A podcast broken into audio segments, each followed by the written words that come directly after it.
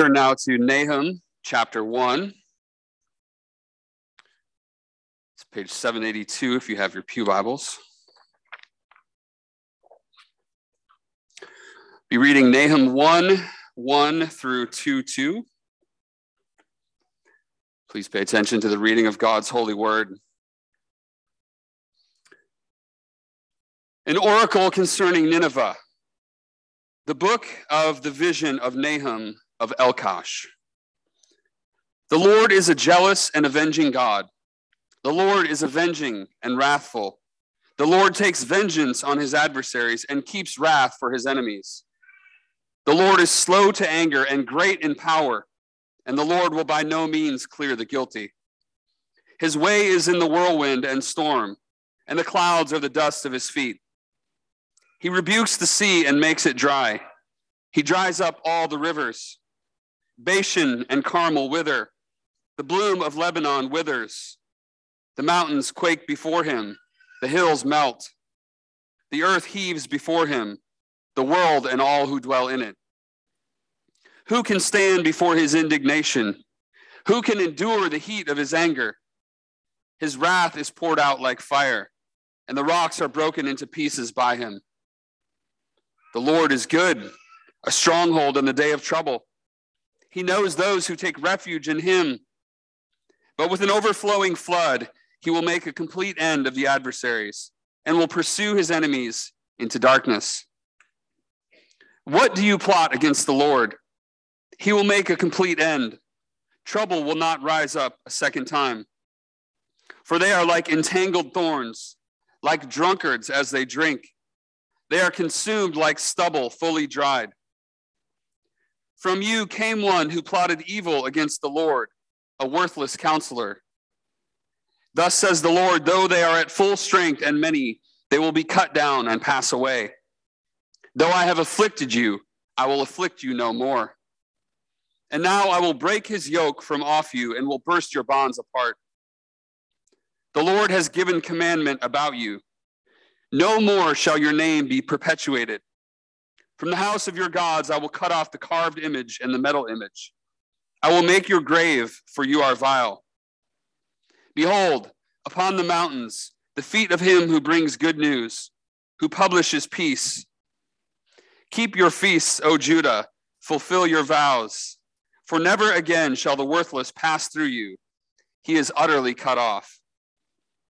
The scatterer has come up against you. Man the ramparts. Watch the road, dress for battle, collect all your strength. For the land is restoring the majesty of Jacob, for the Lord is restoring the majesty of Jacob as the majesty of Israel. For plunderers have plundered them and ruined their branches. This is the word of the Lord. Thanks be to God. Let's pray. The law of the Lord is perfect, reviving the soul. The testimony of the Lord is sure, making wise the simple. The precepts of the Lord are right, rejoicing the heart. The commandment of the Lord is pure, enlightening the eyes. The fear of the Lord is clean, enduring forever. The rules of the Lord are true and righteous altogether. More to be desired are they than gold, even much fine gold. Sweeter also than honey and drippings of the honeycomb. Moreover, by them is your servant warned. In keeping them, there is great reward. God, may our eyes be enlightened by your word today. May we desire your word more than gold. May it be sweeter to our lips than honey. Let the words of my mouth and the meditation of my heart be acceptable in your sight, O Lord, my rock and my redeemer. Amen. You may be seated.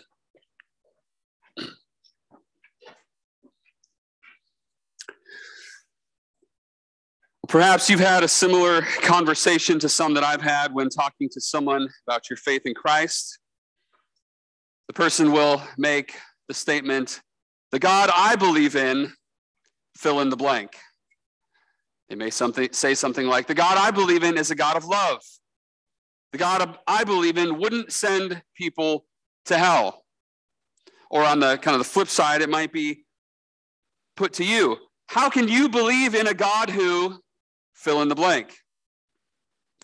These often relate to the so-called problem of evil. If God is all-powerful and can stop evil, and if God is good and chooses not to stop evil, people will say, therefore, then God can't exist, or I can't believe in a God like that.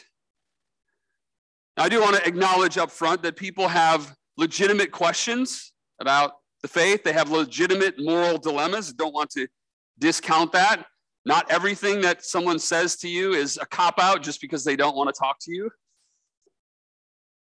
But a lot of times these questions are raised in times of natural disaster, especially. Thinking about the earthquake in Turkey and Syria that has at least 28,000 now confirmed dead. This is devastating. We should pray. We should seek to give aid as much as we can. We should acknowledge that there are a lot of hard questions that need to be answered. In 2013, after a tornado hit Moore, Oklahoma, you might remember this, it was May of 2013, almost 10 years ago. Moore, Oklahoma, a city almost the size of Oshkosh, about 62,000. 25 people were killed and over $2 billion of damage was done. Southern Baptist Theological Seminary President Albert Mohler wrote an article in response to this titled, "The Goodness of God and the Reality of Evil." Mohler wrote, "Every thoughtful person must deal with the problem of evil. Evil acts and tragic events come to us all in this veil of tears known as human life. The problem of evil and suffering is undoubtedly the greatest theological challenge we face. Most persons face this issue only in a time of crisis. A senseless accident, a wasting disease, or an awful crime demands some explanation. Yesterday, evil showed its face again as a giant tornado brought death and destruction to Moore, Oklahoma. For the atheist, this is no great problem. Life is a cosmic accident. Morality is an arbitrary game by which we order our lives, and meaning is non-existent. As Oxford University's Professor Richard Dawkins explains, human life is nothing more than a way for selfish genes to multiply and reproduce. There is no meaning or dignity to humanity." He goes on then later to say, "People all over the world are demanding an answer to the question of evil. It comes only to those who claim that God is mighty and that God is good. How could a good God allow these things to happen? How can a God of love allow killers to kill, terrorists to terrorize, and the wicked to escape without a trace? These questions require sincere, compassionate engagement from the people of God. They require theological precision and a careful handling of the scriptures. I will not stand here and pretend to try to solve all the complexities that have puzzled people throughout all of human history.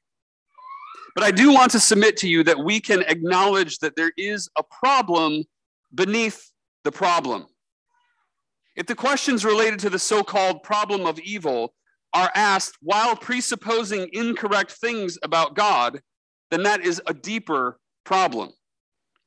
The further that we move away from biblical authority and the centrality of God's self-revelation, the more we begin to define God according to what we want him to be like. That is called idolatry, creating a God in our own image.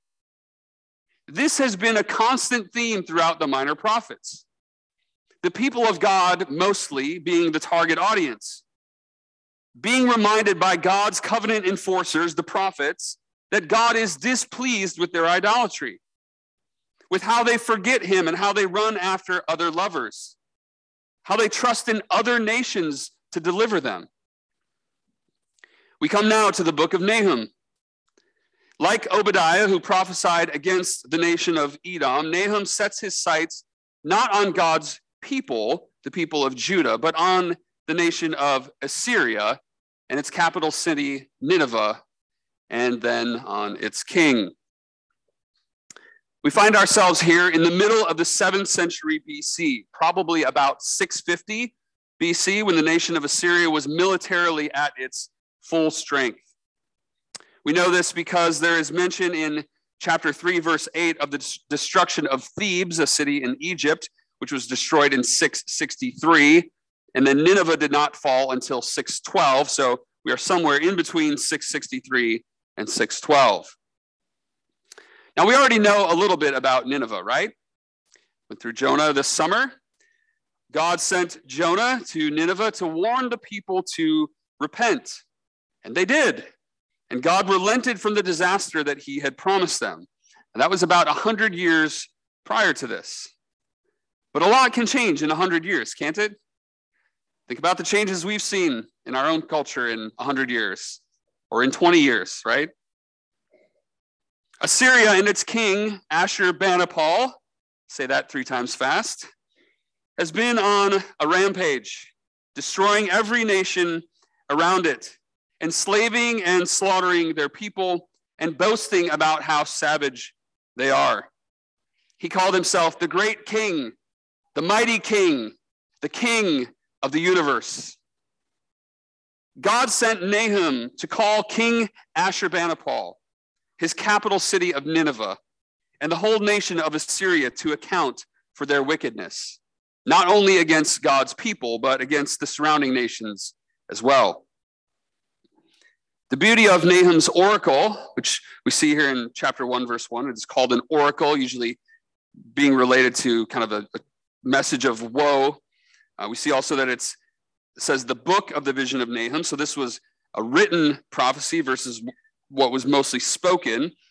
But we see the beauty in this hymn of praise in chapter 1, verses 2 through 8. Part of what is really helpful for us as we wrestle with some of the difficult questions about the existence of evil and God's goodness and at what level God intervenes is what is helpful here is to see the universality of the message in verses 2 through 8. Now, while we will see the focus of Nahum's message narrow from Assyria to Nineveh to then the king, from chapter 1:9 to the end of the book, we here get all of humanity addressed as Nahum begins by addressing the question, who is God? Notice the repetition of the phrase, the Lord is, in verses 2 and 3. The Lord is a jealous and avenging God. The Lord is avenging and wrathful. The Lord takes vengeance on his adversaries and keeps wrath for his enemies. Verse 3, the Lord is slow to anger and great in power. Look down then at verse 7. The Lord is good. The question that is raised so often is, how can God be jealous, avenging, wrathful, and good? We could turn that question on its head and ask, what would God be like if he was jealous, avenging, wrathful, and not good? The answer is the king of Assyria, right? Well, let's look at a few of these characteristics of God. The Lord is jealous. This word is used 6 times in the Old Testament to refer to God besides here. And every one of those times, it is in relation to idol worship or the worship of foreign gods. God is jealous for his own glory. This is often pictured in terms of the marriage relationship. Think back to Hosea. God is jealous when his people whore after other gods. Show me a husband or a wife who does not get jealous when their spouse flirts with another person or another person flirts with their spouse, and I will show you someone who does not understand the weightiness of the covenant bond of marriage. Jealousy is the proper response. It is the godly response in that situation. God is avenging 3 times here in verse 2. Says the Lord is a jealous and avenging God. The Lord is avenging and wrathful. The Lord takes vengeance, same root word there. So we see this 3-fold repeating of God's vengeance. This is God's just response to sin and wickedness. Vengeance and wrath then go together. And God can execute these things because he is perfect and holy. These are not things that we are called to carry out on our enemies. Paul writes to the Christians in Rome, in Romans chapter 12, tells them, repay no one evil for evil, but give thought to do what is honorable in the sight of all. If possible, so far as it depends on you, live peaceably with all. Beloved, never avenge yourselves, but leave it to the wrath of God. For it is written, vengeance is mine, I will repay, says the Lord. To the contrary, if your enemy is hungry, feed him. If he is thirsty, give him something to drink. For by so doing, you will heap burning coals on his head. Do not be overcome by evil, but overcome evil with good. One of the reasons we struggle with some of the difficult questions related to evil is not that we don't correctly recognize true evil. We do. But we insert ourselves in the place of God when it comes to rendering judgment. And our standard is not God's perfect standard. Nor do we understand the motive that is in the hearts of other people. Now, this does not mean that we should not pursue justice when humanly possible. Rather, it means that the ultimate vengeance and righteous wrath of God will be fully and finally carried out by him and not by us. That is what God's people needed to be reminded of as they suffered at the hands of the wicked Assyrians. Next, we're told that God is slow to anger. Nahum makes a reference here to Exodus 34, 6 and 7, which is quoted or alluded to by Joel, Jonah, Micah, and here in Nahum.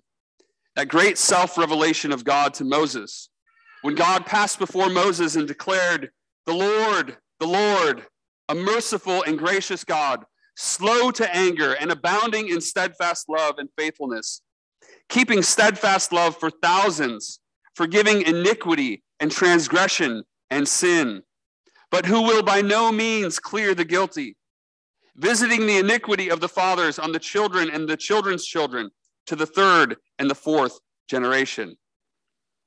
It's easy to quote that first part, right? Slow to anger, abounding in steadfast love, faithfulness, forgiving iniquity. But we don't always like to keep going and say, but who will by no means clear the guilty. Jonah quoted this same verse in reference to God's willingness to forgive the Ninevites when they repented. There we saw God being slow to anger and abounding in steadfast love. Now, 100 years later, a new generation of Assyrians are afflicting God's people. And Nahum tells us that God is still slow to anger. But notice the new phrase in verse 3. The Lord is slow to anger and great in power, which we will see play out in the following verses. And the Lord will by no means clear the guilty.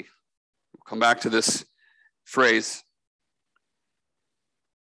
Then we come to the last characteristic of God listed in verse 7.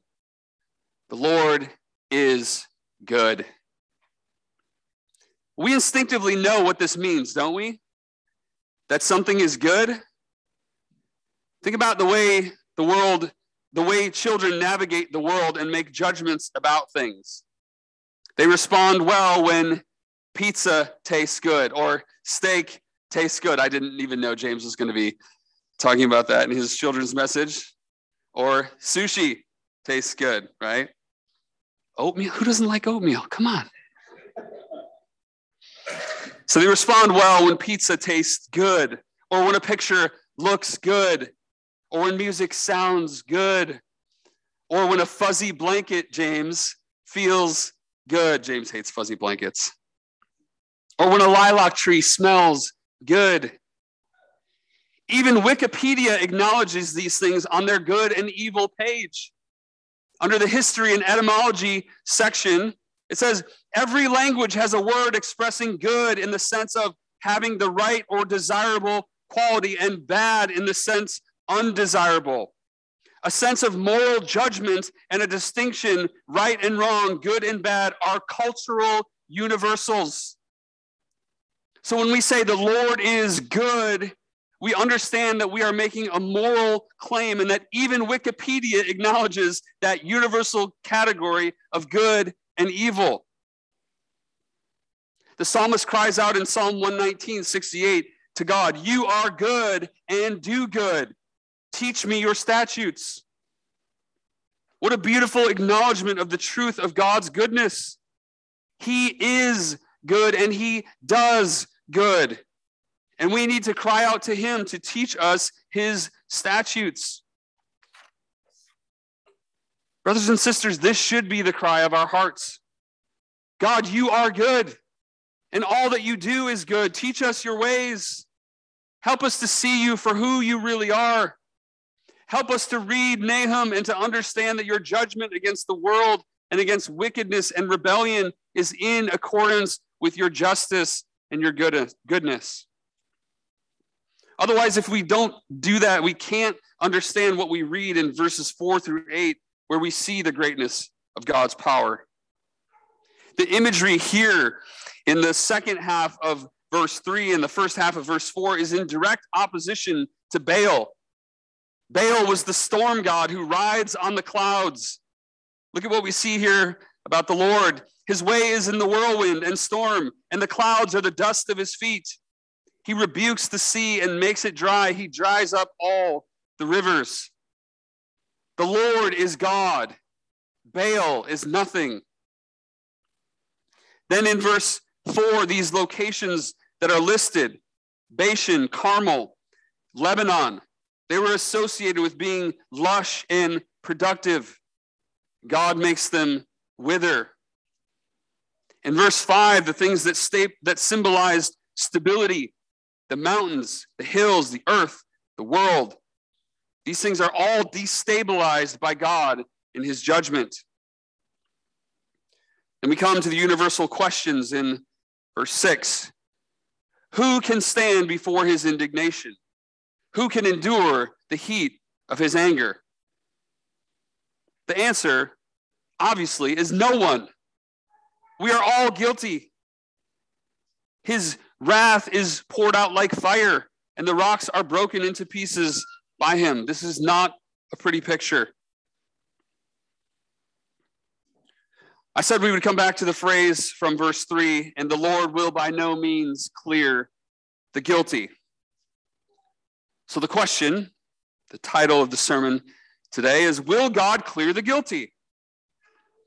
The answer is ultimately no, because God says he won't, and God is not a liar. But, and there's always a but, right? We do get a hint of that but in verse 7 and 8. The Lord is good, a stronghold in the day of trouble. He knows those who take refuge in him. So all are guilty, and God will not clear the guilty. But again, we see here in these verses that God is going to deal with two different kinds of people. The first is what we just saw there in verse 7. This language of refuge is very common in the Psalms. 25 times this word is used in the Psalms. Psalm 2 ends with vivid imagery of the Messiah when it says, "Kiss the Son, lest he be angry, and you perish in the way, for his wrath is quickly kindled." Notice similarities there to Nahum 1. But then it concludes with this statement, "Blessed are all who take refuge in him." Psalm 34:8. "Oh, taste and see that the Lord is good. Blessed is the man who takes refuge in him." Notice the connection there between God's goodness and refuge. So that's the first type of person. The second type of person God will deal with is seen in verse 8. "But with an overflowing flood, he will make a complete end of the adversaries and will pursue his enemies into darkness." You don't want to be on the receiving end of this. You don't want the flood of his wrath, and you don't want to be pursued into darkness. Aaron Rodgers might want the darkness, but you don't. Seriously, pray for that guy. Pray. He's going into 4 days of darkness on Monday. Pray that the Lord would meet him and break him. I'm dead serious. Pray that prayer. So it's very clear here that there are two ways to live. There are different fates that await humanity. This is very Psalm 1-esque. You either walk in the way of the Lord, you either walk in the way of the wicked and you get wrath and destruction, or you delight in the law of the Lord and you get life and blessing from God. Now, beginning in verse 9 here, from verse 9 through 2:2, this is an outworking of these realities. And Nahum goes back and forth here between addressing Assyria and her king and addressing God's people. It is a back and forth from words of judgment to words of salvation, something we've seen a lot already in the minor prophets, really kind of the main theme of the minor prophets, is judgment to restoration and salvation. Verses 9 through 11 here address Nineveh and her king. See in verse 9 the destruction of the city, and then in verses 9 and 10 is the destruction of the city. And then verse 11 speaks about the king as this wicked counselor. Verses 12 and 13 then address God's people. Thus says the Lord, though they are at full strength, and many, speaking of the Assyrians, they will be cut down and pass away. Though I have afflicted you, I will afflict you no more. Kind of reminiscent of God's words in Hosea 6. And now I will break his yoke from off you and will burst your bonds apart. This is the yoke of the king of Assyria. God saying he will break that yoke and he will free God's people. Verse 14 is addressed directly to the king of Assyria in this threefold judgment. First, his descendants will be cut off. Second, his false gods will be cut off. And then third, his very own life will be cut off. This is good news for the people of God. Good news of peace for God's people, as we see in verse 15, that they will again keep their festivals and no more be harassed by the Assyrians and her king. Now I want to return to verse 15 in a minute, but let's look finally at the last contrast in chapter 2, verses 1 and 2. Verse 1 is this sarcastic taunt against Nineveh, and for the rest of the rest of the book that we'll see next week is going to be filled with these several taunts against Nineveh. The scatterer here probably refers to Babylon. The scatterer has come upon you. It's talking about judgment upon Assyria. Babylon would come and destroy Assyria. It could refer to the Lord, but it's probably referring to Babylon. The message here is get ready, Assyria. Prepare yourself, city of Nineveh, you are about to be destroyed. And then verse 2 is a word of hope that God's people that restoration is coming. Though they have experienced plunder and ruin, a day is coming when God will restore them and will give them hope. Now this is the last word of hope in Nahum. From 2:3 to the end of 3, it's all judgment, all darkness. So get ready for next week. Let's come back to verse 15. The first half of verse 15 is familiar. Behold, upon the mountains, the feet of him who brings good news, who publishes peace. Isaiah 52 contains similar language, and it is speaking of the hope of salvation, just before that beautiful description of the Messiah's suffering in chapter 53. But are Nahum and Isaiah communicating the same thing? In Isaiah, the good news was future salvation. In Nahum, the good news is the destruction of the Assyrian king and his wicked empire.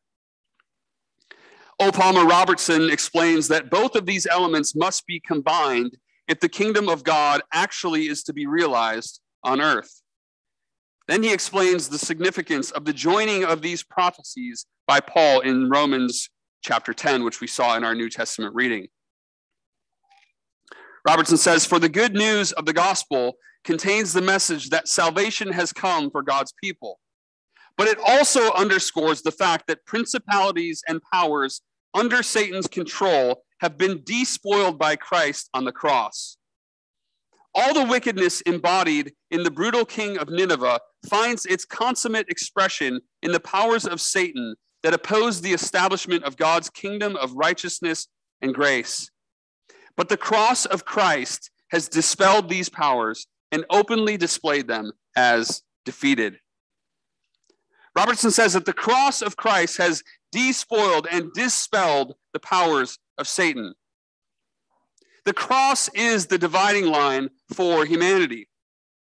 It's the dividing line for the two types of people listed in verses 7 and 8.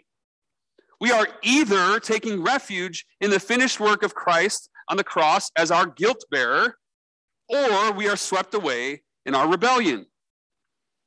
If you are a Christian here today, the message is simple. You were guilty. But if you have taken refuge in Christ, then your guilt has been removed. You are not guilty. Praise the Lord. Will God clear the guilty? No. But your guilt has been removed by Jesus. Your debt has been paid and you are free to go. You are not guilty. But if you are here today and you are not yet a Christian, the message is also simple. You are guilty.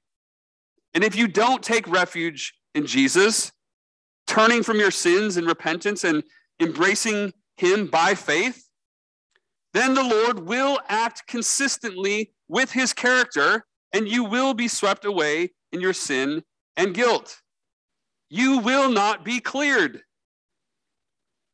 If you've tried to shape God in your own image, to say the God I believe in, fill in the blank, then take it from Nineveh and her wicked king.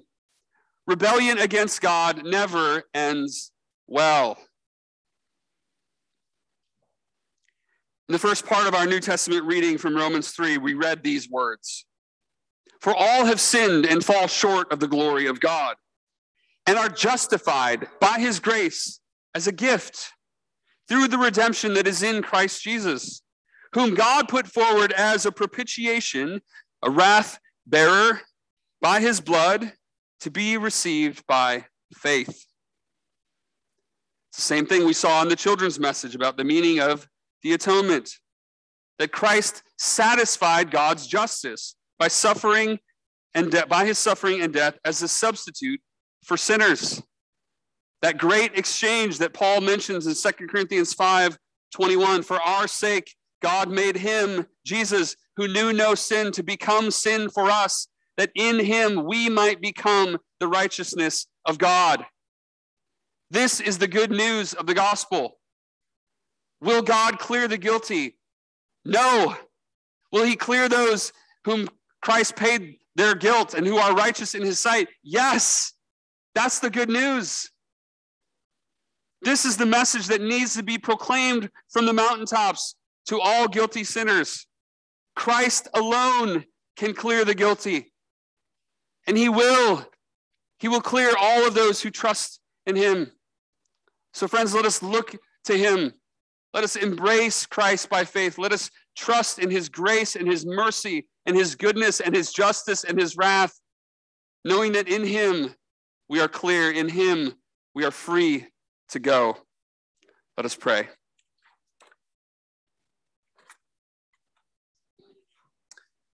God, we rejoice in the truth of your word. We rejoice that we can go to this obscure minor prophet thousands of years ago, in a faraway land, in a faraway culture. And we can see this message of hope for those who trust in you, who take refuge in you. We can see the reality, God, that you will act consistently with your character. You will judge justly. You will not clear the guilty. But God, you will clear all of those who trust in you, who take refuge in you through your Son, Jesus Christ. God, may that be true of us. May we be those who rest in you, who take refuge and you who turn from our sins and turn to Christ, our sin and guilt bearer. God, help us to live out the reality of what it means to be a follower of Christ, what it means to be someone who goes out into this world, who proclaims the good news of peace, the good news of reconciliation.